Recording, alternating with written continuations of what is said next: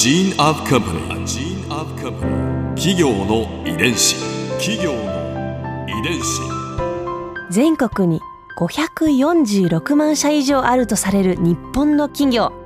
その企業の数だけ理念があり使命があり人間ドラマがありますこの番組ではさまざまな企業のトップや社員の方にお話を伺いながら成長する企業の DNA を解明していきます企業の遺伝子ナビゲーターは私はるかクリスティーンとクオン株式会社代表の武田隆さんです。武田です。よろしくお願いします。今日は昭王権11代目当主山口喜三さんをお迎えしています。よろしくお願いします。よろしくお願いいたします。今回は昭王権の成り立ちについてお話を伺います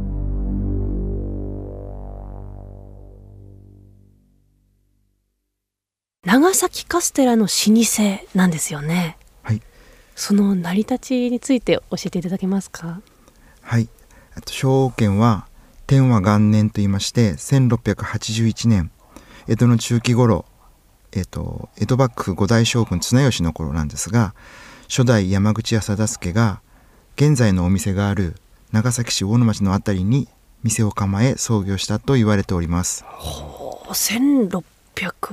1681年。何年前ですか？えっと今年で創業336年でということになってます。すごいですね。最初からカステラはいあの最初はあのまあ口伝なんですけどもね。はい。当時カステラをはじめ砂糖漬け南蛮菓子などを作ってたと聞いております。現在もカステラを中心にいろんなお菓子を作っております。やっぱりね、まあ、カステラといえば長崎ってイメージ私もありますけれども、当時その1681年ってどうなんですか？長崎でカステラってこう普通にあったんですか？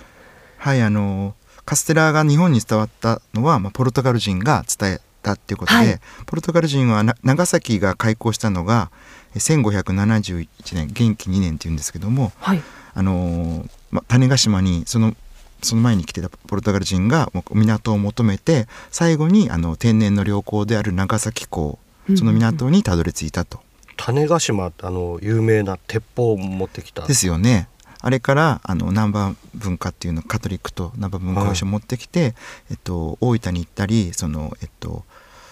こ平戸に行ったりで最後に長崎にたどり着くんですけどね。そこからってことはそれが1570 1年で、まあ、ポルトガル人はそれではいその,、その後あのその長崎は大村住忠のあの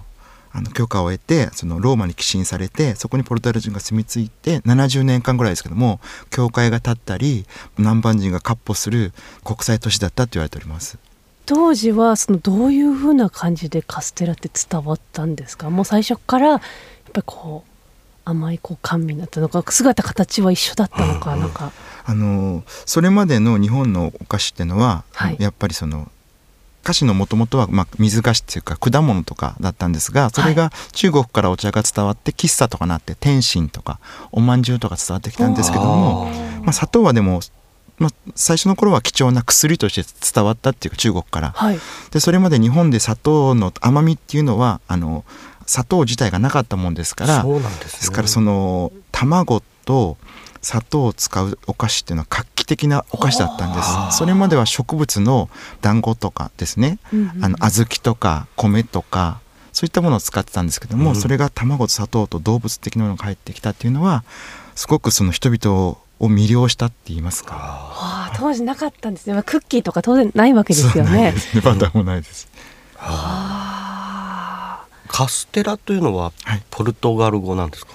はいあのえっと、カステーラ地方っていうのがあってはい。結局これは何のお菓子ですかって聞いた時に、まあ、言われてるのはカステーラのパンっていうカステラ王国のパンってことで伝えられたのをカステラと言ったっていう説が一つと、うん。もう一個は泡立てる時に、あのお城のように高くなれってんでカステロってキャッスルっていうかお城のようにってことであのその二つの説があります。すごい面白い。どっちもでもなんか素敵ですね。企業の遺伝子。昭証券って名前はいつからついたんですか？これはあの、えっと、7代目熊吉っていうのがいまして、はい。この人がなんか飾り菓子の名手ってもともとなんか別行職人だったというふうに聞いてるんですけどもそれを長崎にあの長崎くんちが行われる諏訪神社ってあるんですが、うんそこの宮司であの国学者の熊本の人なんですけどね中島の広谷って方がそのそそのそれを称賛して絶賛してあの沖縄の面なんですけどあの商標がそれと小王権っていうあの屋号をあのくださったとか授けてもらったっていうふうに聞いてます。それがえっと19世紀1861年頃って言われてます。じゃあしばらく経ってからだったんですねそうです。はい。え最初は名前は？山口屋っていうふうに聞いてますあ。そこからでもどういうやっぱりじゃああこんなに美味しいものが素敵だなっていうのでそうじゃあ証券っていう名前を お渡ししましょうみたいなこそうことそうでですよね。しばらく経ってって言っても180年経って続くってすごいですよね。続くってすごいですねでもね途中でね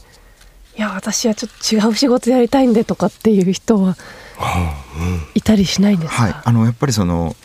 病気で早く亡くなったりとかはうん。あのす聞いてます。あのもう祖母とかから聞いてる話ではそのそのお兄さんとかその前の人とかはそういう風になったりいろんなことがあってこう変わったりとかはあります。あーでもそうですよね。昔の時代だとはい、今みたいにね薬がいっぱいあるわけでもそうですね。ないですもんね。いろんな事情で、はい。みんなで守ってこられたんですね。あのまあ、実際あの戦争の頃かなんかにやっぱり材料も入らないし一旦お店閉めるみたいな形で、まあ名前だけつないでっていうこともありましたしあの会社が潰れそうになったこともあって、まあ、その時助けてもらったりもしてます。336年経営してたら当然いろんなことが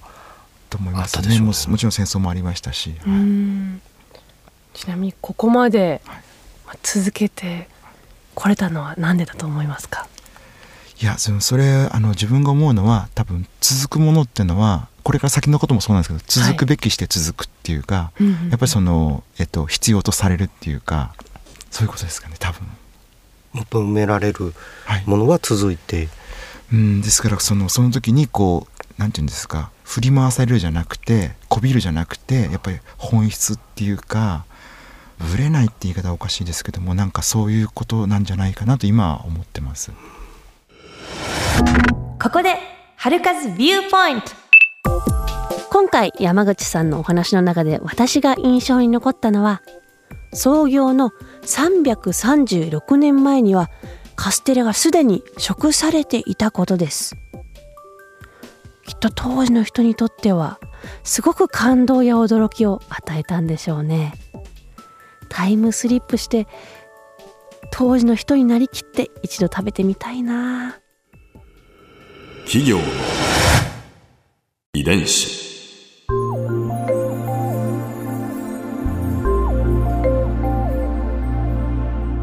さてこの番組はポッドキャストのほかスマートフォンタブレット向けアプリ JFN パークでも聞くことができます。お使いのアプリストアからダウンロードして企業の遺伝子のページにアクセスしてみてくださいそれでは来週もお会いしましょう企業の遺伝子ナビゲーターは私はるかクリスティンとクオン株式会社代表の武田隆でした。